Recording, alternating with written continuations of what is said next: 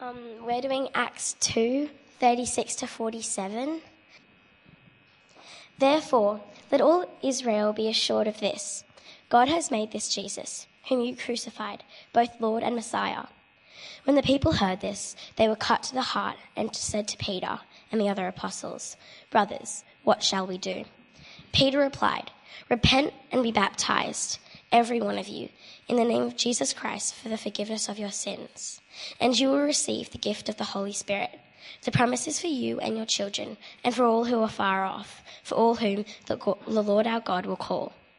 With many other words, he warned them and pleaded with them Save yourselves from this corrupt generation.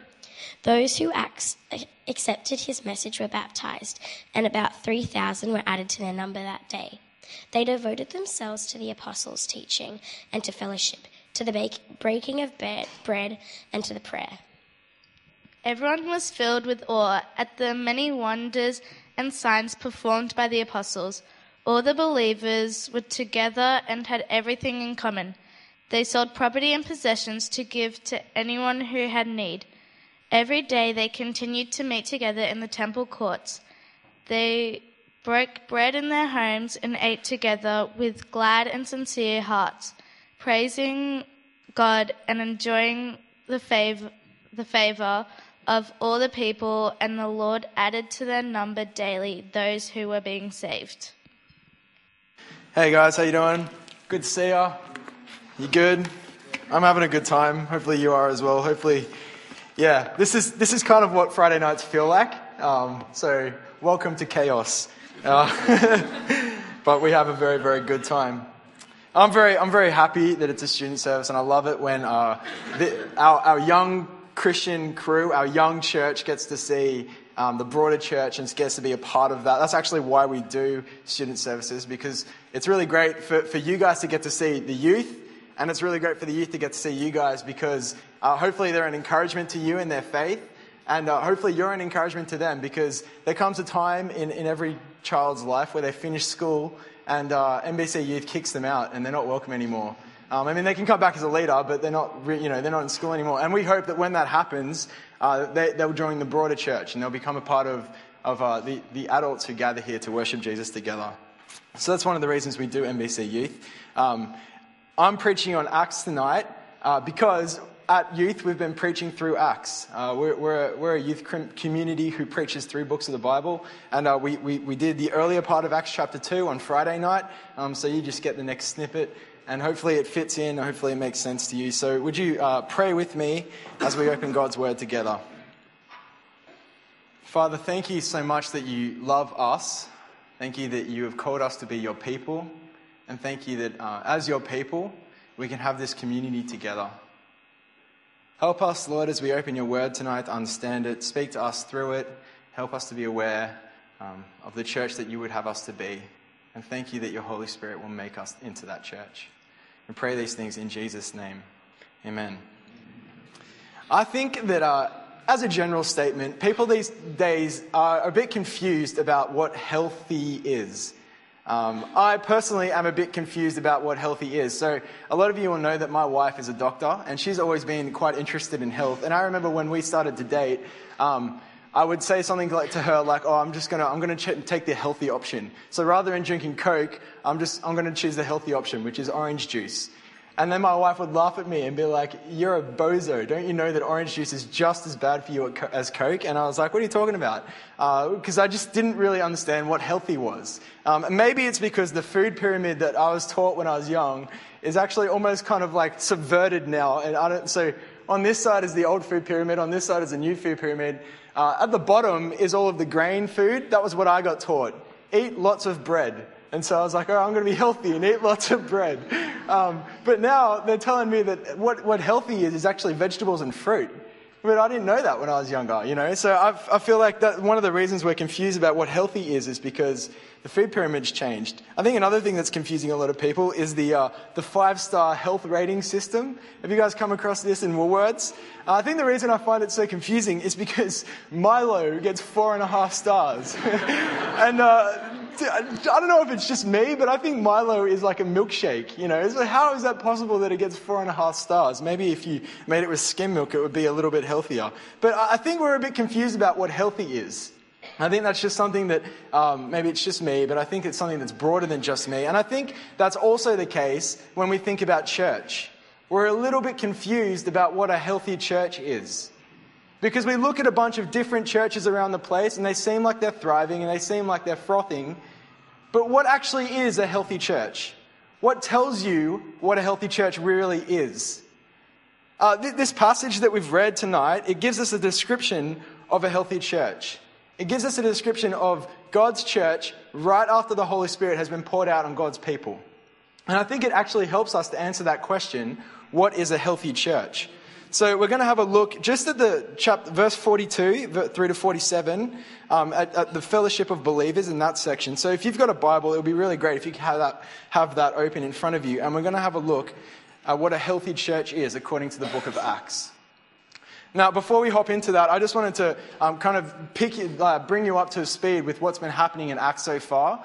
Um, the first thing that happens in Acts is that Jesus, the main character, ascends into heaven. But before he ascends into heaven, he says to his apostles, Don't worry, the Holy Spirit is going to come and you will be my witnesses in Judea and Samaria and to the ends of the earth. So these apostles are told that they should be witnesses. They said, He says to them, Stay in Jerusalem and the Holy Spirit will come on you. And once the Holy Spirit has come on you, then you will be my witnesses into all the earth. And so in the start of chapter 2, we get this incredible episode where the Holy Spirit is poured out on God's people. And it's described in three kind of weird things that happen. There's a, there's a sound like the rushing of wind. There are some like dancing tongue flame things on their heads. And they speak in foreign languages, languages that they've, they've never learned. Uh, this is the passage that we read on Friday night at youth. And it's incredible to think about the fact that God enabled his people to, to preach the gospel in a language that they never learnt before. And then when everyone's so confused about what's going on, like, what is it, what, what, what's happening here? Why are these people speaking these foreign languages? Peter hops up in front of the crowd and he preaches a sermon at Pentecost. And you, you think to yourself, like a, a sermon at Pentecost, that should be about the Holy Spirit, right? But Peter preaches a sermon about the Lord Jesus. His sermon is just about Jesus of Nazareth. Because the Holy Spirit empowers people to preach about Jesus of Nazareth. Of Nazareth, of Nazareth. And so So that's what Peter speaks about. And then you see the end of the result of that sermon in that passage that Summer had read for us just then. People are cut to the heart. They're convicted of their sin. They say, What should we do? And Peter says, Repent and be baptized, trusting in the Lord Jesus Christ, and you will receive the forgiveness of your sins and the gift of the, of the Holy Spirit. And we're told that 3,000 people repent and are baptized and receive the gift of the Holy Spirit. And then this little passage that we're about to look at, this is a description of what church was like for those 3,000 people. This is a description of what church was like for those 3,000 people. So have a look at verse 42. I'll chuck it up on the screen. The first word that's used of them is that they are devoted. They devoted themselves. Yada, yada, yada. We'll get to the rest in a second. But I want to think about that word devoted for a second. Um, it's actually a really strong word in the original language. The fact that they were devoted, it's, it's two words smashed together. It's strong towards. So they're strong towards something. And I was trying to think of an image of something that is strong towards uh, a particular goal or a particular purpose. And the thing that I thought of was this guy uh, Usain Bolt, right? So sprinting is when you're strong towards something. Okay, so Usain Bolt, you can kind of picture him. He's already, he's mellow and he's in the starting blocks and he's down like this. And then when it's go time, you know, the gun blows and it's like boom and he's off. He's strong toward the finish line. That's what Usain Bolt is. And so I think a helpful image for what it means to be strong towards is to think of sprinting towards. Like using all of your might to get to the end as fast as you possibly can. And so the early church is described as being strong towards, and then if you look at the end of the sentence, they, are devo- they devoted themselves, or they were strong towards, they sprinted towards the apostles' teaching, to fellowship, to the breaking of bread, and to prayer. They sprinted towards the apostles' teaching to fellowship, to breaking of bread, and to prayer. So they're the four things we're going to talk about tonight. Let's talk about being strong towards the apostles' teaching. Now, I want you to get a picture in your mind of this early church, right? We're talking 3,000 people plus 120 people who are already belonging to Jesus uh, are the apostles' church. We're told at the end of the passage that people were added to their number day by day. And so we're talking a very, very large crowd of people. This is like two football fields full of people. And we're told that they were devoted to the apostles' teaching. Now, there's maybe, I don't know, 150 people in the room right now. Uh, I feel like if there was 3,000 people, I would lose my voice very quickly. So let's say they even divided it up into, you know, took 500 each. All the 12 apostles had 500 people each. Uh, they're still, you know, these people are just craving the apostles' teaching. And so maybe they preach for an hour, and then they just, they've preached their guts out, and then they go to the next crowd, and they just preach for another hour, and they do that for 12 hours of the day because they're just, these people are just craving the apostles' teaching. They're just so eager. We want to hear what the apostles have to say. We want to hear what they have to say about Jesus. They're just addicted to the apostles' teaching. Was, you know, it's kind of like when you go to a gig, and at the end of the gig, everyone's like, one more song, one more song, one more. These guys are not one more song, one more sermon, one more sermon, one more sermon. They can't get enough of it. They just want more of the apostles' teaching. And you might think to well, what, what are the apostles' teaching? What are these guys talking about? And Peter tells you, like, the, the, the earlier part of chapter 2 is an expl- explanation of what the apostles taught. Jesus is your Savior. You crucified him on a cross. You should repent of your sins and trust in him, and he will give you the Holy Spirit. And so that is the message that they're preaching. And if you want to know what else the apostles are teaching, well, you can just open up to the other 27 books of the Old Testament, because the apostles are responsible for that. That's what the apostles were teaching. Because a spirit filled church, a church on the day of Pentecost, a church caused by the day of Pentecost, is a church that is committed to the Bible. It's as simple as that. What is a healthy church? It's a church that's committed to the Bible. Now, I, get a bit frustrated when people kind of think in this dichotomy that there are spirit churches and there are Bible churches. Have you ever heard that dichotomy before? That is not at all what Acts is talking about. The spirit churches are the apostles' teaching churches. The ones that are on about the Holy Spirit are the ones that are reading their Bibles. We've got to get rid of that dichotomy. It's not helping us at all. The Holy Spirit inspired the scriptures just as the Holy Spirit spoke to the apostles, uh, well, sorry, inspired the apostles as they, as they taught. So let me ask you a question. How important is the apostles' teaching in your life? If we are to be healthy Christians in a healthy church, how important is, is the Bible? To, um, so when I was younger, I talked about Usain Bolt, and uh, you know we, sh- we should be sprinting towards the apostles' teaching. When I was younger, I was actually really, really into athletics. I went to little athletics every single weekend. Um, but I was, I was more of a discus and shot put guy than I was a sprinter.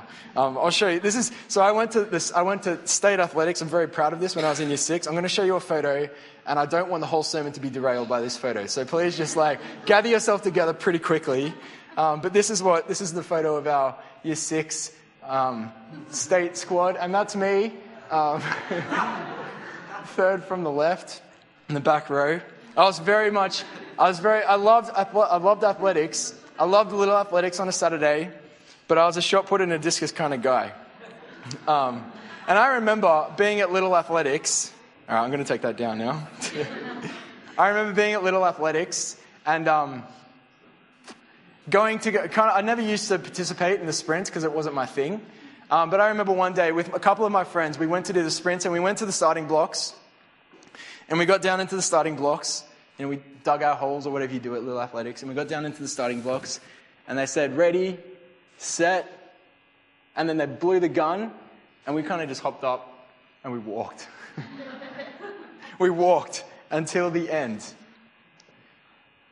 we were having a laugh, you know, it was fun for us. But what I think is actually true is I think that for a lot of us, that's what our craving for the, for the Bible is like. Well, you can, you can describe us as people who are sprinting towards the Word of God. We're more just people who are casually approaching it. You know, fitting it in our days if we can fit in time between Facebook and Netflix and our conversations with our friends and, and, and whatever else. Oh, you know, we, we, often sometimes, we sometimes call devotions, we call, you know, quiet times devotions.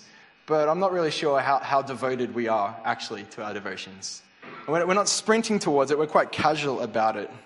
But if we are to be a healthy church, we need to be a church who loves this book. Leon preached a sermon this morning about craving pure spiritual milk, which is the Word of God. Can I encourage you to love this book and to, to be devoted to it, to sprint towards it? So, a healthy church sprints towards the apostles' teaching. A healthy church, the ne- next one, they sprint towards fellowship. Have a look at verse 42 again. They devoted themselves, they, they, they were strong towards the apostles' teaching and to fellowship. Now, what's not in this translation is before it says fellowship, it says the. They devoted themselves to the fellowship. Um, which is, you know, it's not so much, you know, deck time after the service or supper after the service. It actually is more, it's the word, it's the idea of sharing. They devoted themselves to the sharing, uh, the fellowship in that sense. And so when you get down to verse 45 and, for, sorry, 44 and 45, you get a description of this fellowship. Have a look, verse 44 and 45.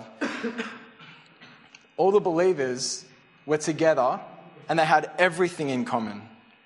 They sold property and possessions to give to anyone who had need. Basically, what this is saying is that the early church, they sprinted towards opportunities for generosity. They loved to grasp an opportunity to share with others.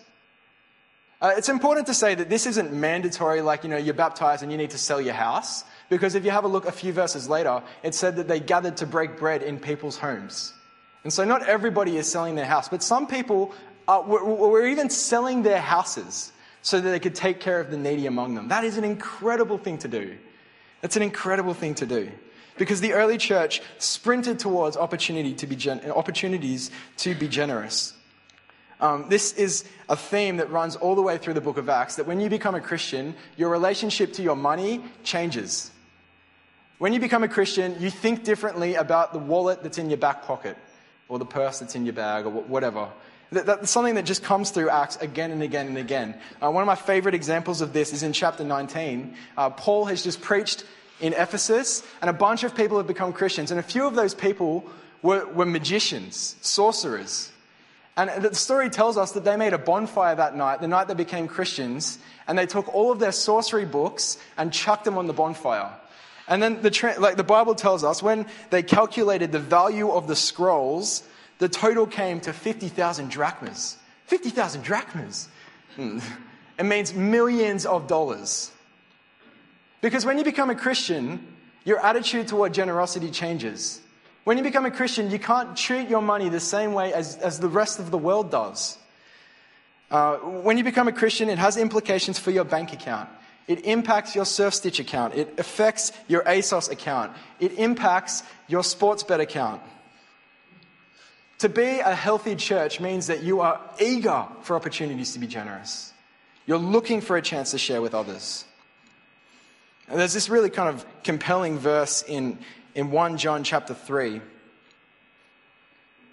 1 John says, If anyone has material possessions and they see a brother or sister in need, but has no pity on them, how can the love of God be in that person? Dear children, let us not love with our words and speech, but with actions and in truth. A healthy church is a church that is sprinting towards opportunities to be generous. Now, I just wanted to just break this down really quickly.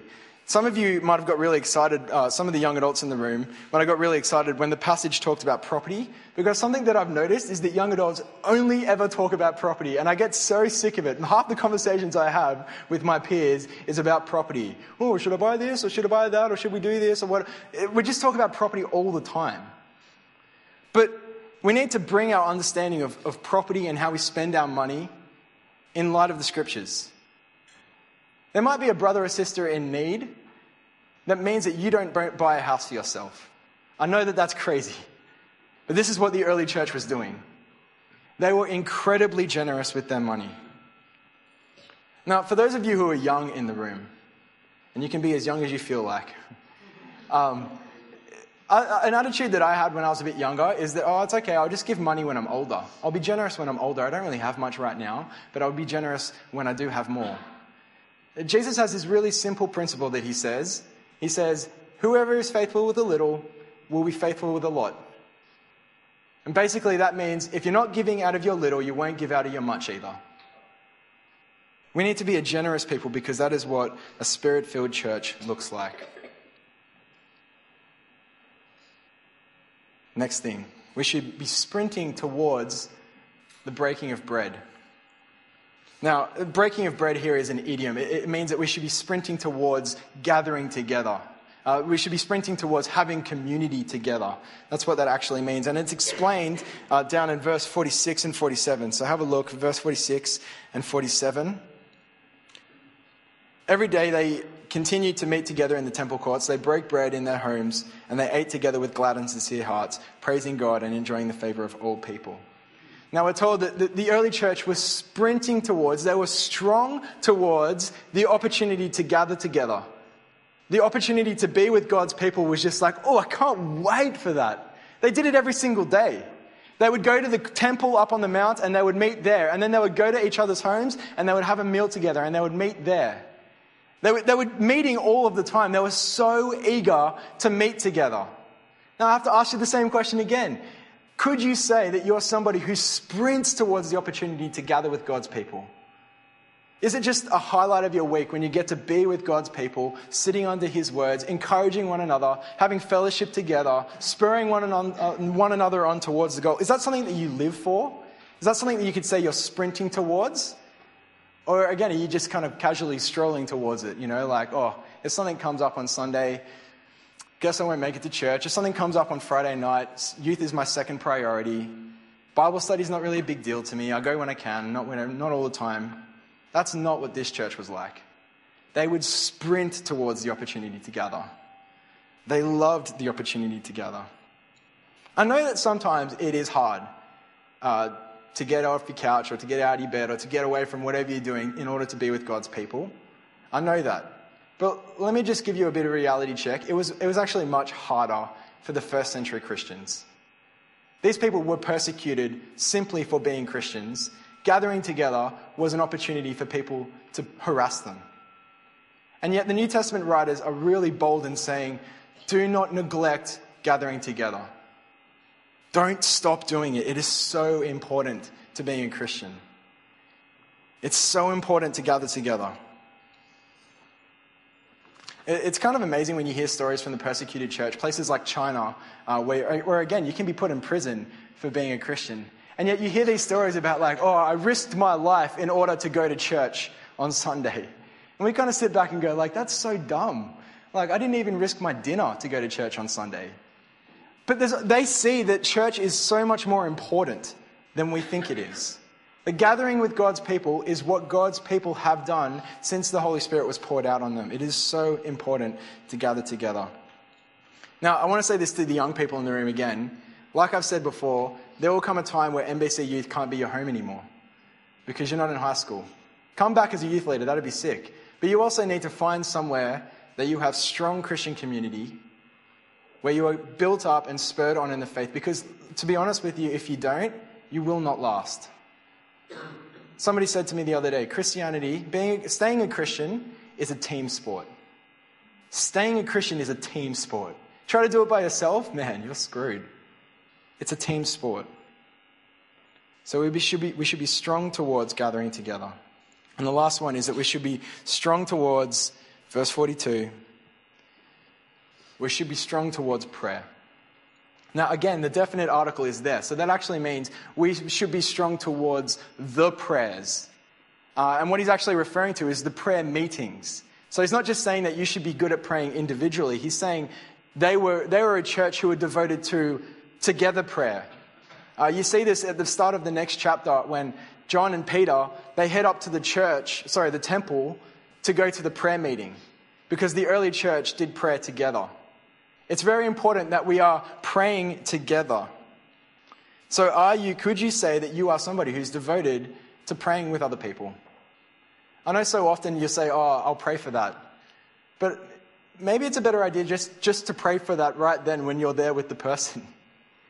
Um, we, we, we kind of neglect the opportunity to have prayer meetings. I know that a lot of the times in my Bible study group, prayer is the thing that falls off when everything else goes for too long. Uh, at other times, the time that I'm least engaged in church is, is during the public corporate prayer. But the early church sprinted towards the opportunities to pray together. They loved the opportunity to, to be praying for each other, with each other, because it reminded them they were God's family with Him as their Father. Are we a church who are eager to pray together? All right, let me just wrap up by saying a few things. Some of you might hear this description of a church and you might be thinking to yourself, okay, well, is Narrabeen Baptist Church a healthy church or not? Weighing it up in your own mind, kind of like, mm, yeah, I had that experience, oh, but then I had this experience as well. Now, let me just say, there will be some people in the room who feel encouraged from this description of church because you're thinking to yourself, I've actually had those experiences. You're very encouraged by that. Uh, one of our girls in, in youth, um, her name's Emma Fryer. She's not here tonight because she's in Scotland, but at Kick a few weeks ago, she stood up in front of two and a half thousand people uh, and she shared about her life. Um, she shared about how she became a Christian. Uh, she doesn't go to school. Uh, she doesn't go to a Christian school. She's not, uh, her family don't believe. And so um, the, the interviewer asked her, like, what's it, what do you do? Like, how are you spurred on in your faith? And the story that Emma shared was, was about the same Bible study that Charlie was describing before. Where, where her and a group of other girls her age get together and they laugh together, they have a meal together, they pray for each other, and they read the Bible together. And that is what spurs her on in her faith. And some of you might go, yeah, my experience is like that. I'm encouraged by this church. But I also know that for many of us, that is not our experience of church. And so we kind of sit here and we go, yeah, I haven't, I haven't really been welcomed. And I haven't really been loved. And I, I haven't had people pray for me. And I firstly want to say, I'm very sorry that that's your experience. That's, that's, that's sad. And NBC, we can, we can do better than that. But I also want to say to you that we can take heart because this church that we're talking about, it's not built on our own strength. The reason this church is so remarkable is because it is a spirit filled church. And something that, that Peter says is that when you repent and you turn to Jesus, then he gives you the gift of forgiveness and he gives you the gift of the Holy Spirit. And then we're told at the very end of this passage, it says, the Lord added to their number daily those who are being saved. So it says, who's building this church? The Lord is building this church. We can all take heart and know that this church that we so desperately long for, we can get one step closer by repenting and trusting in Jesus, and His Holy Spirit will build this church. God Himself, the only one who really can build a community like this, will build this church. And we can take heart in that. So I want to encourage you that if there are places that you need to repent, that you do that. Run away from your sins and run toward Jesus so that you can have forgiveness, so that He will pour more Holy Spirit into your life. I want to encourage you to do that.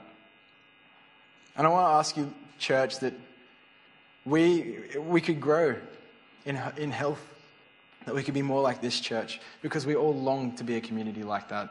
Did you notice that the Lord added to their number daily those who are being saved? This community is attractive. If we are a church like this, that attracts people. Wouldn't it be fantastic to be a church like that? I'm going to pray, and then after that, the band's going to hop up and we're going to sing a few songs. I encourage you as we sing to sing wholeheartedly and devotedly to the Lord Jesus because he is worthy of our praise. So, would you pray with me? Father God, thank you so much that you love us. Thank you that you are for us and you are not against us. Thank you, Lord, that you have poured your Holy Spirit into the lives of those of us who believe in you. And that daily that Spirit is renewing us and making us more like your Son, Jesus. Help us to be people who sprint towards the word. Help us to be people who are strong towards community, strong towards generosity, and strong towards corporate prayer. We thank you for your blessing and your grace. We pray these things in Jesus' name. Amen.